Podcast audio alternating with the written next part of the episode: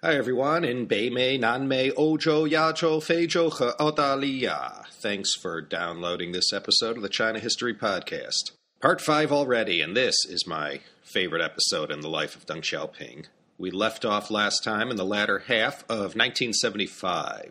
After falling down hard during the Cultural Revolution, Zhou Enlai sort of cajoles Mao into bringing Deng back, which he does officially on March 9, 1973 and Deng works tirelessly to bring the nation back from the brink of disaster, very much like he had done before following the Great Leap Forward.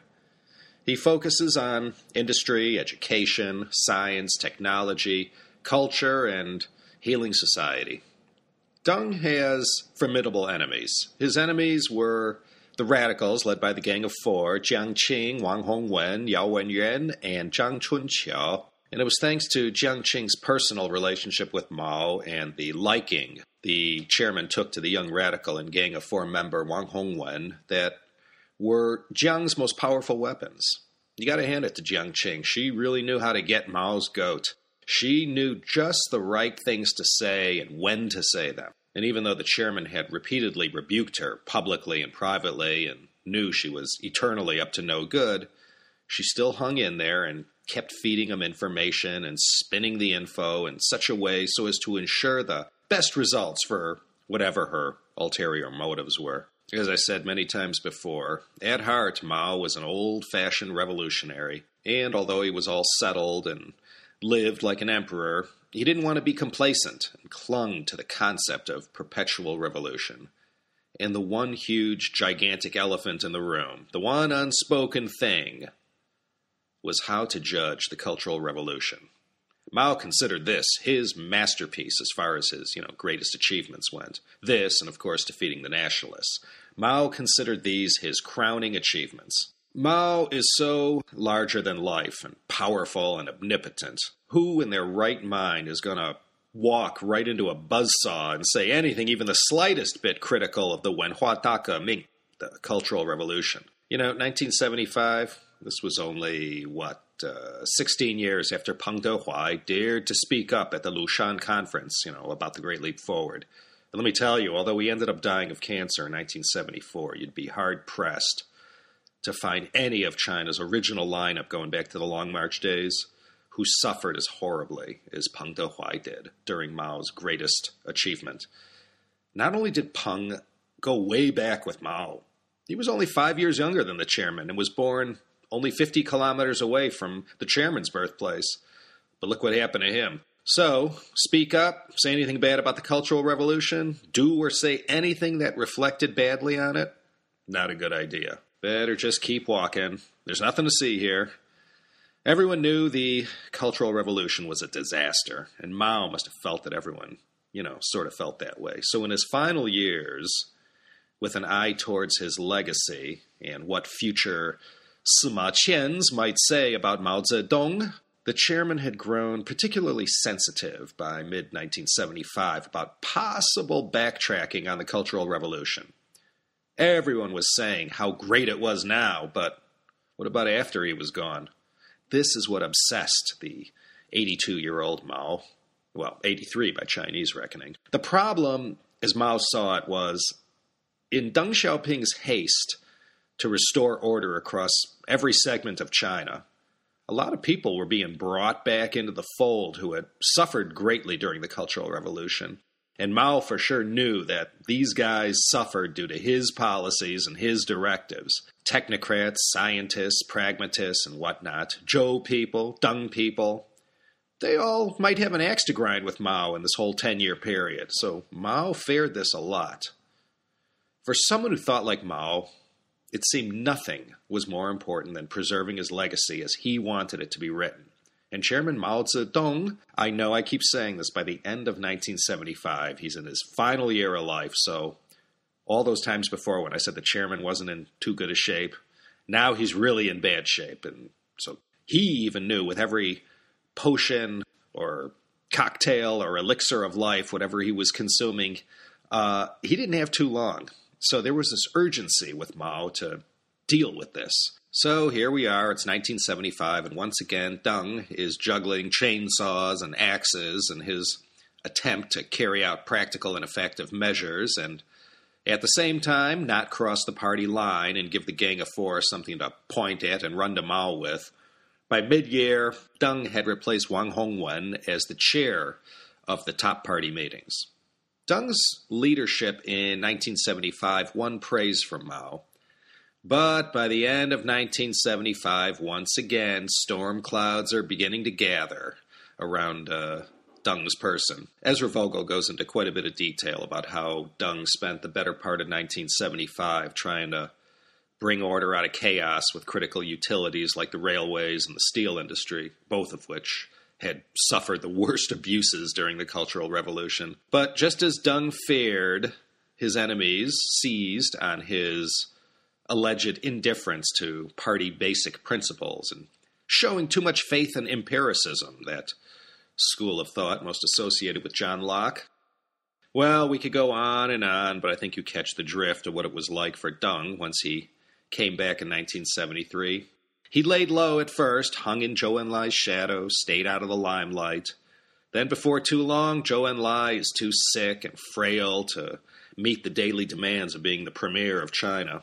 So then Deng starts to take command, and like I said, he danced on this knife edge, and by the end of 1975, Mao saw his legacy being dismantled. And he wasn't even inside his mausoleum yet. It surely must have made Mao think after he was gone, how far is Deng going to go? Mao, by the end of 1975, had gotten rid of his two principal go betweens, Nancy Tang and Wang Hairong, aka the two ladies. If you wanted to see Mao, you had to go through these two. As Vogel pointed out, these two saw Deng's star rising, and Mao's falling, so they began to, you know, get overly friendly with Deng, and Mao didn't like that. So they were pushed aside and replaced, and now Deng has a new foe who enters the picture. This was Mao Yuanxin, Mao's nephew. Mao Yuanxin was in awe of his uncle and never missed an opportunity to shine his shoes and tell him how great he was, so he fit in real nicely. The nephew, loyal also to the Gang of Four, filled his uncle Mao with all the right words that filled the paranoid Mao with suspicion about Deng. So, as we enter the final months of 1975, Deng could already see he's cruising for a bruising, and he knows once again he's in Mao's gun sights. Finally, there's a showdown in November between top leadership, and Mao is trying to get Deng to publicly agree that the Cultural Revolution was, despite the mistakes, 70% good. Mao was trying to get Deng to say this publicly and in the official party record so that after Mao died, it would be too hard for Deng to backpedal. Well, Mao himself didn't participate in these meetings to get Deng to go along with his line, so he had his nephew, Mao Yuanxin, duly report in after every meeting. And I'm sure, like anyone in this position, he no doubt put his own spin on the information he gave him. Finally, Deng had to face the full Politburo, and Jiang Qing had a field day letting not only Deng have it, but all of Deng's men too. Everything Deng Xiaoping tried to do during the past year was slowly deconstructed, and the radicals just eviscerated Deng for all his policies. Well, Deng should have seen it coming. He knew he was treading on thin ice with many of his policies, so when Mao turned against him again, the radicals knew they had Deng right where they wanted him. At a major meeting, November 24, 1975, Mao, in a letter to the group gathered there to criticize Deng, puts the thumbscrews on Deng to affirm the Cultural Revolution and just come out and say it. It was okay. But Deng was too wily, and his responses were evasive, and basically Mao couldn't get his way. Deng stood by everything he did in 1975, even if it did go against the party orthodoxy. Deng finished off November, December 75, getting peppered with attacks from everyone who nailed him for rightist reversal of verdicts, which simply means he was being criticized for going against Mao's Cultural Revolution policies and bringing back all these rightists. So not only did Deng find himself a victim of uh, relentless attacks, so did his key lieutenants. All the future shining stars of the 1980 reform years Hu Yaobang, Wan Li, Zhang Aiping, Zhou Rongxin, Hu Qiaomu, to name a few. They all got it. President Gerald Ford visited China in early December 1975. Mao met with him on December 2nd. Now, although Deng was under the gun in a big way, he still handled this whole U.S. presidential visit and had laid the groundwork earlier with Kissinger. So, Mao, with Deng present, meets with Ford. When Mao and Deng parted after the meeting and photo ops, it was the last time they would ever meet again, at least on this earth. And after a couple weeks after this meeting between Mao, Deng, and Ford, Kang Sheng died. And if you haven't heard the podcast about Kang, go check it out. His death was a harbinger of things to come for these aging leaders from the Yan'an period. By early January in 1976, Deng was fighting for his political life. In 1976, my friends, is going to be one of those years for the history books. In all the modern histories of all the countries of all the world, there's always one year that stands out. In China, I suppose several years stand out 1911, 1949, and 1976. In today's episode of the China History Podcast, we focus in on the year 1976 and we examine this turbulent year. You know, next year and the year 1976 have something in common. Both are dragon years. Chu Yi, the first day of the new year, will be on Monday, January 23rd, 2012. Will usher in the year of the dragon. Deng Xiaoping was born in the year of the dragon. Mao was a snake. Well, let's just say the New Year's front page editorial the People's Daily carried a message from Mao, and when Deng read the part about how achieving stability and unity did not mean neglecting class struggle, he knew he still had to walk this gauntlet yet. The bottom line was Mao was trying to browbeat Deng into accepting that one thing which was most sacred to Mao class struggle. Deng, time and again, said, Yeah, it's important, but it's not the most important thing. Well, Mao was saying, Yeah, it was the most important thing. And Deng had his heels dug in hard on this one, and he was prepared to take another fall. And as Deng began to fall as early as October 75, so did all his initiatives that later became associated with the four modernizations, the Sige Xiandai Well, the first H bomb to go off in China in 1976, metaphorically speaking, that is, happened on the morning of January 8th.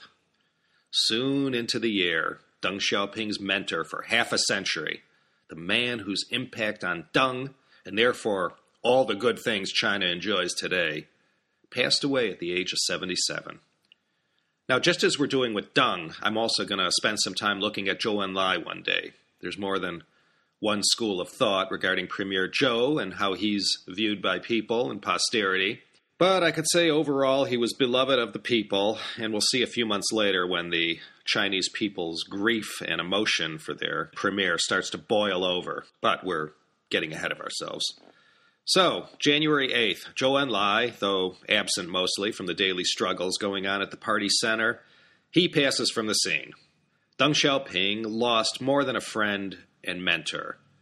The first thing that happened was Deng was demoted and Hua Guofeng promoted. Mao personally handled his old comrade's funeral arrangements, and the prevailing attitude was that Mao didn't give the premier his due.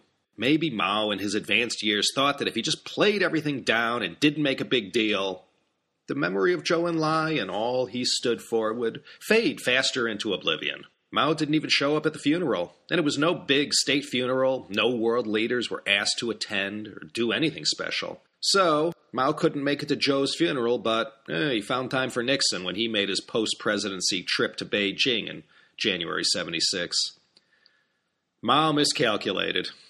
Ezra Vogel says in his biography of Deng that the death of Zhou Enlai had the kind of impact as when Franklin Roosevelt died or when JFK was shot. He was such a giant of a man who lived in the shadow of a giant. He had created Deng Xiaoping, who went on in the 1980s to transform China. Zhou had been the one all these years that kept Mao's revolutionary fuel rods from complete nuclear meltdown. He had always been the last line of defense between Mao's experiments and the nation's complete destruction. And now he was gone. There was quite an outpouring of grief. Grief because he was perceived by the Lao Bai Xing as a good and decent man, a credit to the country's honor and international prestige.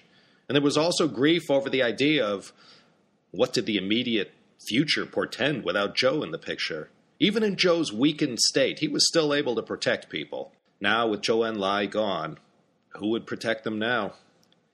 Well, Joe was cremated at Babaoshan Cemetery, which we featured in CHP number 62.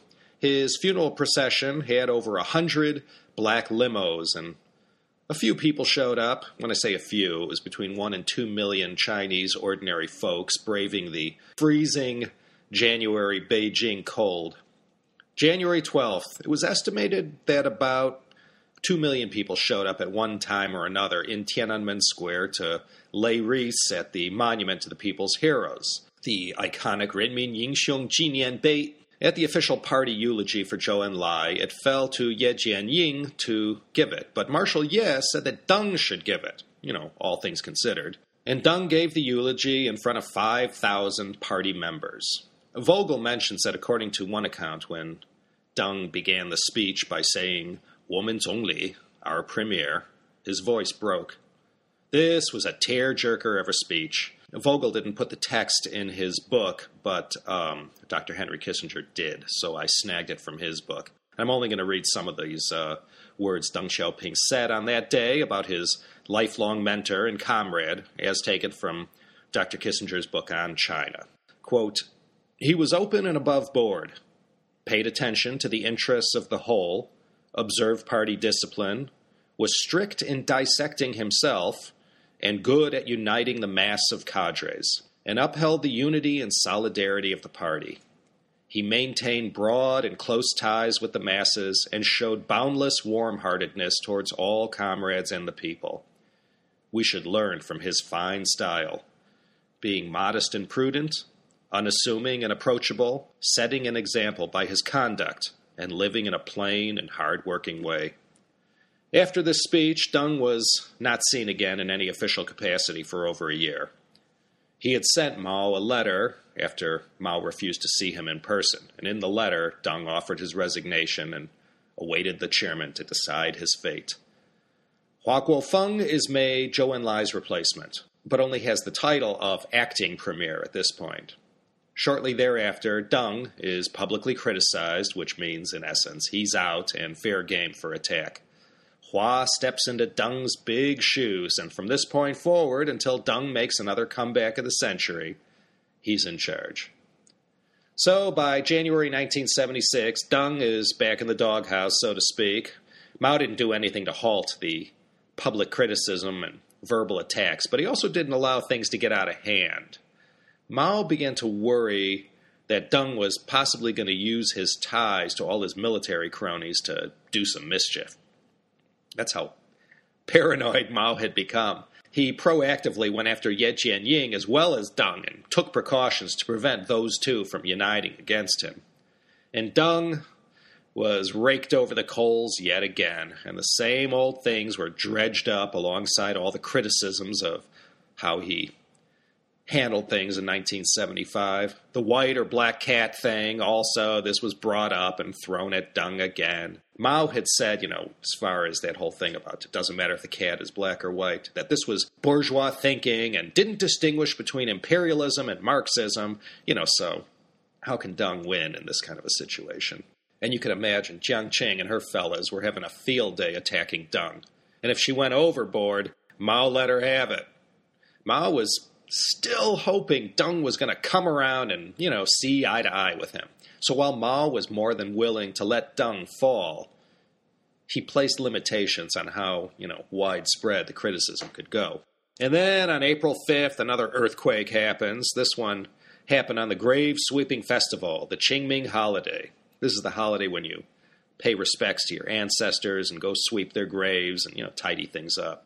Now, back in 1976, there wasn't any Weibo or you know anything like that, but the people of Beijing had their own ways of getting the word out, and the word got out that everyone should converge on Tiananmen Square to show their support for Zhou Enlai. Jiang Qing got wind of this. She knew the people weren't happy about how, you know, Zhou got short shrift at his funeral ceremony, and now they were taking matters into their own hands and were determined to give their beloved premier his due and the Qingming holiday was the ultimate perfect opportunity. When Jiang Qing tried to use her mouthpiece, the newspaper Wenhui Bao, to write a criticism of Deng and Zhou, the whole thing backfired on her, and people were so outraged by this editorial Jiang Qing had printed that there was this spontaneous outpouring of protest. In Nanjing, they laid thousands and thousands of wreaths, and there was a big commotion when Jiang Qing's people tried to clear them away and, you know, throw cold water on this whole outpouring of support for Zhou. Everything was building up to April 5th, the Qingming Festival. Deng was being warned if anything happened, he would have to take the blame for it. Even before April 5th, you began to see some action. Not only were people laying wreaths and leaving poems and messages and support for Zhou and Deng Xiaoping as well, they were also attacking and demonstrating all kinds of scorn for the Gang of Four. And as the days ticked by and April 5th came closer, more and more people had come and gone to Tiananmen. The government demanded don't lay wreaths. They did anyway, April 4th, over 2 million people came to pay their respects to Zhou and demonstrate their support for Deng Xiaoping and vent their spleen about Jiang Qing and the Gang of Four. At a Politburo meeting held the evening before Qingming, it was decided that all the wreaths that had been laid so far should be cleared from Tiananmen Square, and this action was carried out in the middle of the night so that the morning of April 5th, they were all gone the people were pissed when word got round. Well, things got out of control and there was a big hullabaloo, you know, burned cars and a lot of general petty destruction to make a point. It didn't get too out of hand, but it scared the heck out of the authorities. The Politburo dragged Deng in that day and gave him an old fashioned criticism session. They were determined to clear Tiananmen Square of protesters, all kinds of plans were made to clear out the square using whatever force necessary, but by late evening, most people had gone home, and the last holdouts were easily overwhelmed and hauled away. The Politburo met early the next morning to try and figure out what had just happened and what to do now. Mao all along was briefed constantly, and he's as concerned as anyone, and he insists there was a plot behind this whole April 5th demonstration, but he doesn't point the finger at Deng yet and in her usual shrill and demanding way, Jiang Qing was still insisting with every breath in her body to have Deng kicked out of the party. But Mao, though shell shocked by what had just happened the day before, still stands by Deng in this respect. So he's down, but he's not out. But Deng was stripped of all positions of power. Hua becomes the premier instead of just the acting premier. He also becomes the first vice chairman of the party, so pretty much, he's next in line. Liu Shaoqi, Lin Biao, they too had that dubious honor, but they didn't end up too good afterwards. We'll look at uh, Hua Guofeng in another podcast. He died a few years ago in 2008. I won't go into too much detail now, but he had his good points. He was sort of a Gerald Ford type in that he came in for a brief time, kept things calm, no pots boiled over or anything, and then boom, he was gone, and rarely did you ever hear from him again after that. But he got into the history books. Got to hand that to him. Ni ban shi, wo fang xin. Mao said these magical words to Hua Guofeng publicly on April 30th. And that's all it took. With you in charge, I am at peace. There was this famous painting or propaganda poster. I remember it well. I saw it in China when I was there for the first time in 1980, and it showed Mao sitting with Hua in his study, and Hua is, you know, beaming before Mao, you know, who didn't look as good in real life as he did in the painting. But you could see from you know the papers in their hands that it's a working session, and Mao is smiling at Hua with the caption below, you know, like I said, "Ni ban shi, wo fang xin." And Mao should have been at peace. Hua was from Xiangtan in Hunan, hometown also of Marshal Peng Dehuai, but nonetheless, he's a Hunan guy, just like Chairman Mao. He was a Mao Zedong shoe shiner going all the way back, so he met the most important of all criteria. And Mao felt at ease that Hua wouldn't judge his legacy too harshly after he went to go, you know, meet Marx. Well, now comes the best part. Deng is now stripped of power, and Jiang Qing now feels she finally, after so many failed attempts, has Deng right where she needs him.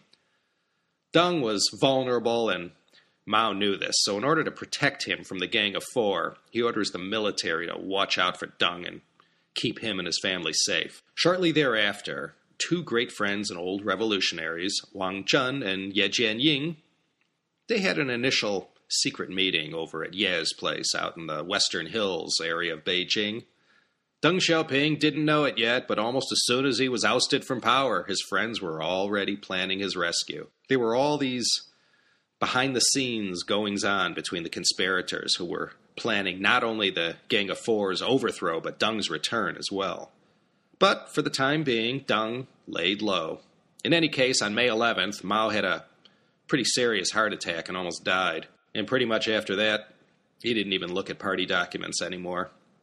The next big event to rock the country was the death on July 6th of De, the PLA founder and oldest comrade of Chairman Mao, going all the way back to the Jinggangshan days in the late 20s. We'll feature De on a future podcast. 22 days after Marshal De's passing, a 23 second earthquake at a quarter to four in the morning, measuring between 7 and 8 on the Richter scale, flattened the city of Tangshan. A quarter million people or more were killed, and the quake was so powerful a third of the buildings in Beijing were structurally affected. Beijing is only a little more than a couple hours away by car from Tangshan, the earthquake's epicenter. Now, going back to the times of Zhou Gong, back in the Zhou dynasty, there was this whole notion of heaven's mandate and that natural disasters were always a sign from heaven that the current incumbent in power was losing its favor. So when this magnitude of an earthquake happened, you know, considering the times and all, the people had to have been thinking the same thing, or at least that something big was about to happen. Well, something big indeed happened. Following uh, Chairman Mao's earlier heart attack on May 11th, he had another one in June and another one in September. Just past midnight, as September 8th turned into September 9th, Chairman Mao died. The next month saw the maximum amount of drama at the highest levels of power in the government and the party. I mean, this was even better than Cao Cao fighting Liu Bei and Sun Quan. Nothing less than the total control of China was at stake once again. On the one side were the Gang of Four, led by Jiang Qing. On the other side were the Zhou Enlai, Deng Xiaoping people, men of vision and ability who were fiercely loyal to the Communist Party and all that it stood for, but also didn't allow party orthodoxy to get in the way of doing what was right or what needed to be done. So these two forces now faced each other in a showdown. Now Hua Guofeng comes into his own. He's the top guy now. He's Chairman Hua. The first order of business is to deal with Mao's funeral arrangements. He did a good job and he handled this commendably. As far as Deng Xiaoping went, since he was in disgrace, he was excluded from all the ceremonies. But uh, Vogel mentions that despite all that, Deng erected an altar to Mao in his home and paid his respects using his own way. Once this was all out of the way, it was about 10 days or so of every conceivable kind of ceremony and whatnot to honor Mao's memory. But when it came to an end, Jiang Qing took the fight right to the enemy. And the enemy was almost everyone. You see, no one liked her. No one outside her immediate circle of radical elites. I mean, she had no serious friends or any kind of power base whatsoever. She had a loud voice, ambition that knew no bounds, and all along, she had used her husband's name to smash and grab whatever she wanted. Now he was gone, and her bark, though still loud and annoying, was now infinitely less bigger than her bite. She lost her fangs when Mao died. Nonetheless, she went on the attack and was most aggressive with the most important thing in the world that mattered to everyone at this point, and that was Mao's personal papers. Jiang Qing, or one of her proxies, in this case Mao Yuanxin, uh, wanted to get control of these documents. Naturally, whoever controlled them could conceivably alter them, so the best thing to do was just let Wang Dongxing handle it. Wang Dongxing, who we haven't mentioned, all of a sudden has a big walk on starring role in this part of episode 5 on the life of Deng Xiaoping. Wang basically served as Mao's bodyguard. Uh, that is not him personally. Wang was in charge of the 8341 Special Regiment that protected the highest leaders, like a palace guard. I guess he was in charge of uh, China's version of our U.S. Secret Service. It's still around today, except they call it the uh, 61889 Regiment. Now, he had always been a Mao man and had excellent radical credentials. Having Wang Dongxing on their side was going to be critical if either faction had a chance of defeating the other. Rumors made it to the very top that the Gang of Four were up to something that was going to go down between October 7th and 9th. In addition to this wild rumor, there were other signs that Jiang Qing, the gang, and their minions were up to no good and, you know, planned to make some sort of power grab. So, our hero, Ye Jianying, he picks up the ball and goes to consult with the two most important people in the world right now for China, uh, Hua Guofeng and Wang Dongxing.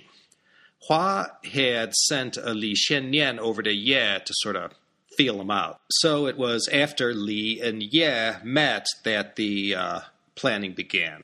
Ye Jianying, by the way, is the Central Military Commission vice chairman as well as Minister of Defense.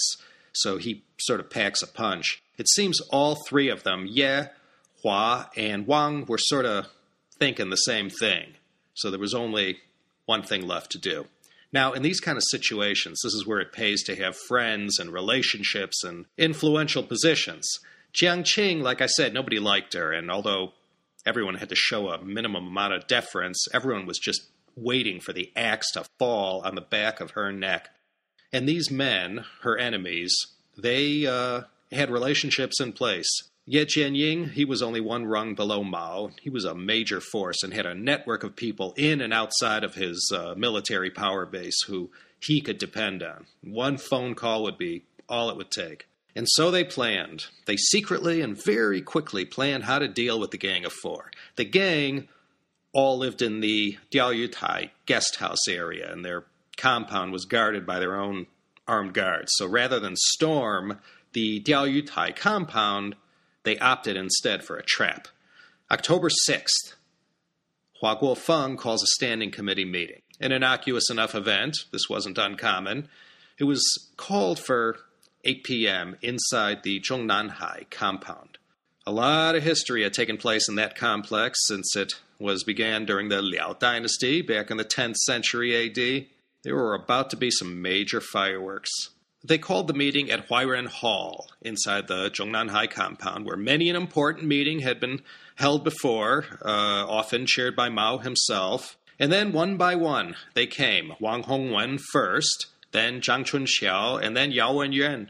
As soon as they showed up for the meeting, they were arrested and taken before Hua Guofeng and told they were being held by the party center and their crimes were going to be investigated. So, three down, only one big one left to go. They got Jiang Qing at her house. They just went in just like that and took her. From the second they took Wang Hongwen into custody until the moment Jiang Qing was neutralized, only half an hour had passed. Now, was that a textbook operation or what? Ye Jianying, way to go. Hey, and Hua Guofeng, he could just as easily have sided with the radicals, but he took the side of China and went down in history.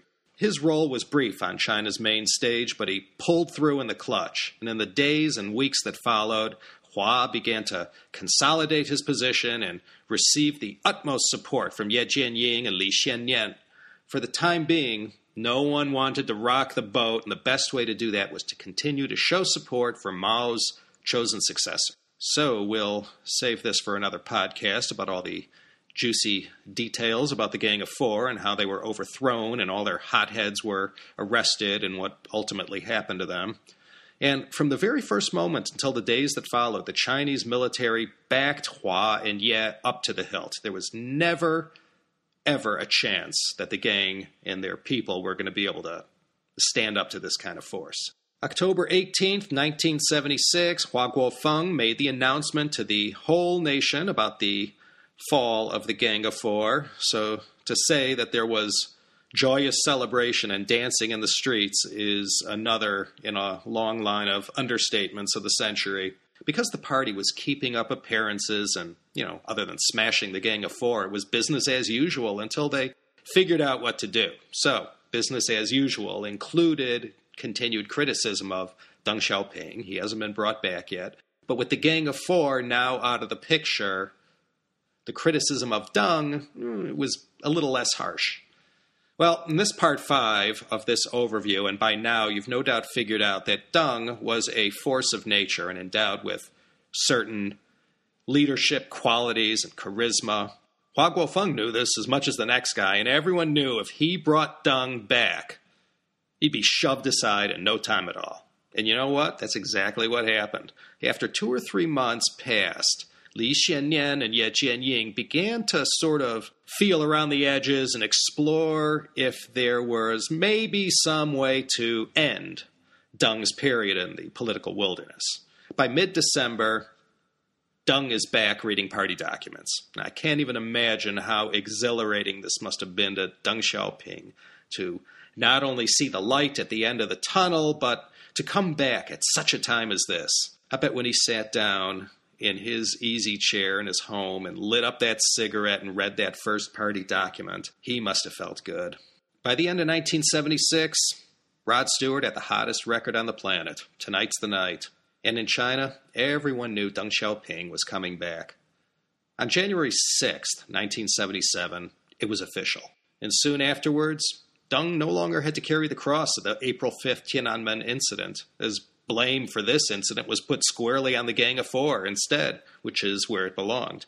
And we're going to stop right here. I'm running a little long once again, but this one was exciting, wasn't it? I mean, that was one heck of a year. Kang Sheng, December 1975 to kick the whole thing off. Then Zhou Enlai's death, April 5th, Tiananmen incident, Zhu De's death, Tangshan earthquake, Mao's death, the arrest of the Gang of Four.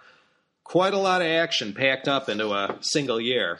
But it's said that dragon years are like this sometimes, so let's hope next year when we usher in the uh, year of the dragon, only good things happen to us all. And that's it, my intelligent, fascinating, and good looking listeners. We're going to pick up next week with uh, what else but the topic of Hua versus Deng.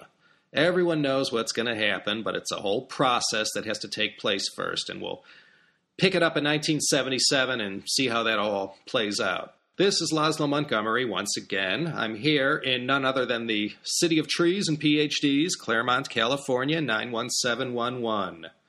Founded in 1907. Deng Xiaoping was only three years old then. It was four degrees centigrade when I woke up this morning, only one degree cooler than it was in uh, Harbin. In other words, it was cold. Take care, everyone, and uh, wherever you may be listening, it is my greatest hope that you'll join me next week for another exciting episode of the China History Podcast.